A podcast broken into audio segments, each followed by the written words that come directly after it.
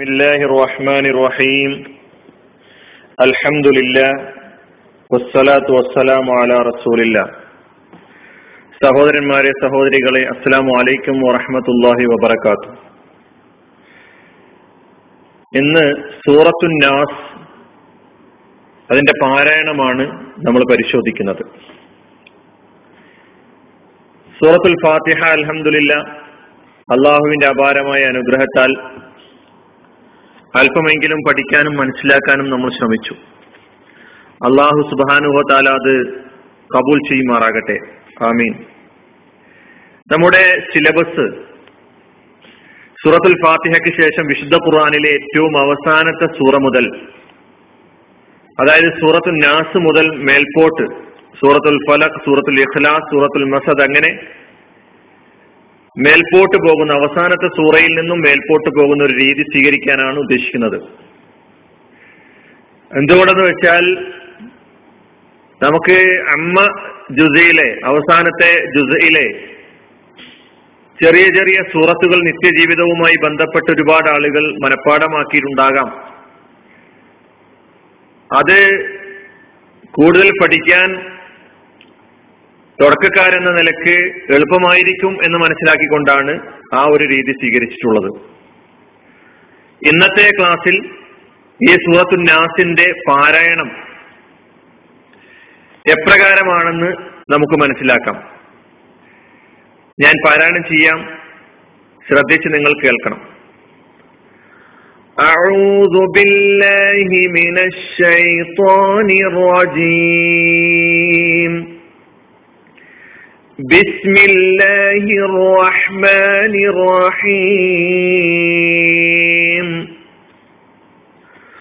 ഖുൽ അഊദു ബിറബ്ബിൻ നാസ് മലിക്കിൻ നാസ് ഇലാഹിൻ നാസ് മിൻ ശർരിൽ വസ്വാസിൽ ഖന്നാസ് അല്ലദീ യുവസ്വിസു ഫീ സുദൂരിൻ നാസ് മിനൽ ജിന്നതി വൻ നാസ്.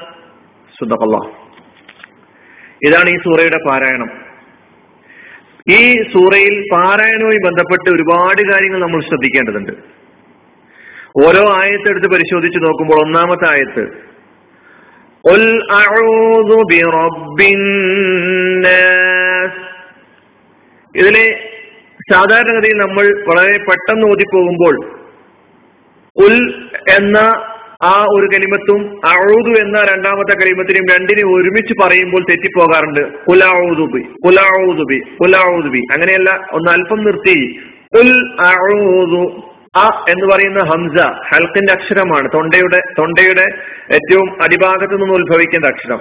ആ അക്ഷരം നമ്മൾ എടുത്ത് പറഞ്ഞുകൊണ്ട് തന്നെ ആയിരിക്കണം ഈ ആയത്ത് പാരായണം ചെയ്യേണ്ടത്. ഉൽ അഊദു, അഊദു, ഐനി പിന്നെ ദാല്, ബിറബ്ബിൻ നാസ്. ആ അന്നാസിലെ നൂന് ശദ്ദുള്ള നൂനാണ്, മണിച്ച് ഗുന്നത്തോടുകൂടി മണിച്ചുകൊണ്ട്, മണിക്കലിന് ഗുന്ന എന്നാണ് പറയുക തജ്വീദില്. ആ മണിച്ച് നമ്മുടെ തരിമൂക്കാണ് അവിടെ ഉപയോഗിക്കേണ്ടത്. ഉൽ അഊദു ബിറബ്ബിൻ നാസ് മലിക്കിൻ നാസ്, അവിടെയും മണിക്കൽ നിർബന്ധമാണ്, ഗുന്നത്ത് നിർബന്ധമാണ്. മലിക്കിൻ നാസ് ഇലാഹിൻ നാസ്, ശ്രദ്ധിക്കുക, ഇലാഹി, ഇലാഹി, ഹ ഹൽക്കിന്റെ അക്ഷരം, തൊണ്ടയിൽ നിന്ന് ഉത്ഭവിക്കുന്ന അക്ഷരം.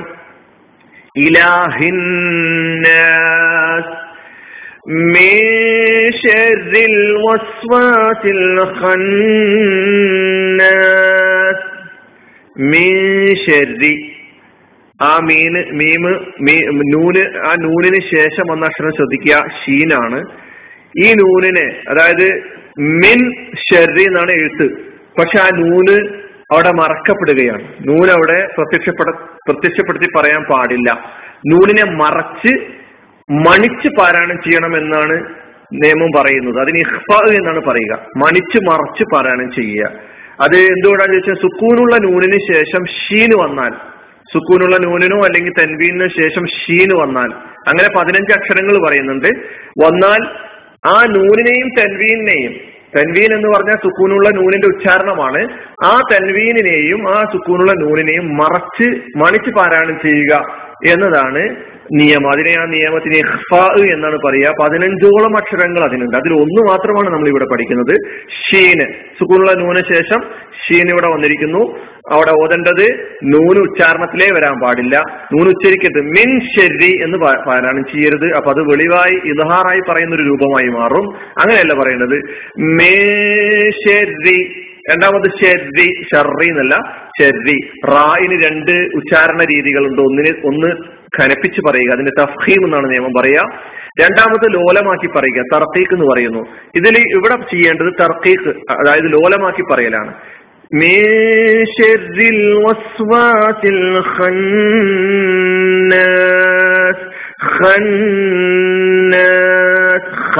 പിന്നെ വസ്വാസ്, വസുവാസി, വസുവാസി എന്നല്ല പാരായണം ചെയ്യുന്നത്, വസ്വാസ്.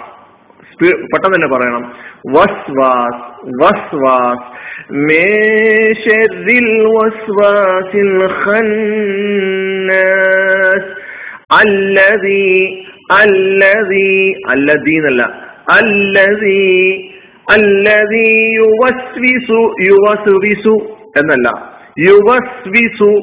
അല്ലദീ യുവസ്വിസു ഫീ സുദൂരി, ഫീ സുദൂരി, സീനല്ല സ്വാദാണ്, ഫീ സുദൂരിന്നാസ്. അല്ലദീ യുവസ്വിസു ഫീ സുദൂരിന്നാസ് മിനൽ ജിന്നതി വന്നാസ്. അപ്പൊ ഈ സൂറയിൽ നമ്മൾ പ്രധാനമായും ശദ്ദുള്ള നൂനുകളെയാണ് ഈ സൂറയുടെ ഓരോ ആയത്തുകളുടെയും അവസാനം കാണുന്നത്. രാഗാത്മകമായി നല്ല മണിക്കലോടുകൂടി വളരെ സുന്ദരമായി നമ്മൾ അവിടെ പാരായണം നടത്തേണ്ടതുണ്ട്. നൂന് 2 നൂനുകളാണ്. ആ 2 നൂനുകൾ ഒരുമിച്ച് എഴുതി ഖന്നാസ്, ആ മണിക്കൽ നമുക്കവിടെ ശരിക്കും അനുഭവപ്പെടേണ്ടതുണ്ട്. അത് കേൾക്കുന്ന മാത്രയിൽ തന്നെ അത് ശ്രോതാക്കളിലും വല്ലാതെ ആകർഷണീയത ഉണ്ടാക്കും. അതാണ് ഈ ഉന്നത്തിന്റെ പ്രത്യേകത.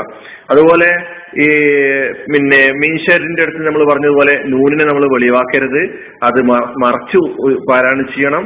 പിന്നെ അത് പ്രത്യേകം അവിടെ ശ്രദ്ധിക്കേണ്ടതുണ്ട്. അങ്ങനെ തൻവീ, ഈ തജ്വീദിന്റെ നിയമവുമായി ബന്ധപ്പെട്ട് വളരെ പ്രധാനമായിട്ട് ശ്രദ്ധിക്കേണ്ട തൻവീന്, സുക്കൂനുള്ള നൂന്, ഇവകൾക്ക് ശേഷം വരുന്ന അക്ഷരങ്ങൾക്കനുസരിച്ചിട്ടാണ് നമുക്ക് നിയമങ്ങൾ പഠിക്കാൻ കഴിയുന്നത്. മിക്കവാറും നിയമങ്ങൾ മണിക്കലും മറക്കലും ഒക്കെയായി ബന്ധപ്പെട്ടുള്ള ഇദ്ഹാർ, ഇഖ്ഫാ, ഇദ്ഗാമ്. ഇദ്ഗാമ് തന്നെ പലതരത്തിലുള്ള ഇദ്ഗാമുകളുണ്ട്. സുക്കൂനുള്ള നൂനിനും അതുപോലെ തന്നെ തൻവീനു ശേഷം വരുന്ന അക്ഷരങ്ങൾ നമ്മൾ പ്രത്യേകം ശ്രദ്ധിക്കുക. ആ വരുന്ന അക്ഷരങ്ങളുടെ മാറ്റം അനുസരിച്ചാണ് നിയമം മാറുന്നത്. ഇവിടെ നമ്മൾ സുക്കൂനുള്ള നൂനിന് ശേഷം ഷീന് കാണുന്നു. ഞാൻ പറഞ്ഞു ഇവിടെ നൂനിനെ മറച്ച് മണിച്ച് പാരായണം ചെയ്യണം. എന്തുകൊണ്ടാണെന്ന് ചോദിച്ചാൽ സുക്കൂനുള്ള നൂനിന് ശേഷം ഷീനാണ് വന്നിട്ടുള്ളത്. അങ്ങനെ 15ഓളം അക്ഷരങ്ങൾ ഇഖ്ഫായിൻ്റെതായിട്ട്, അതായത് ഈ നൂനിനെ അല്ലെങ്കിൽ തൻവീനിനെ മറച്ച് മണിച്ച് പാരായണം ചെയ്യുക എന്ന് പറയുന്ന നിയമം ബാധകമായ 15ഓളം അക്ഷരങ്ങൾ നമുക്ക് പിന്നെ പഠിക്കാനുണ്ട്. ഇവിടെ ഷീന് മാത്രം, നമ്മൾ ഈ സൂറയിൽ ഷീൻ എന്ന് പറയുന്ന ഒരു അക്ഷരം മാത്രമാണ് പഠിച്ചിട്ടുള്ളത്, മനസ്സിലാക്കി വെക്കുക.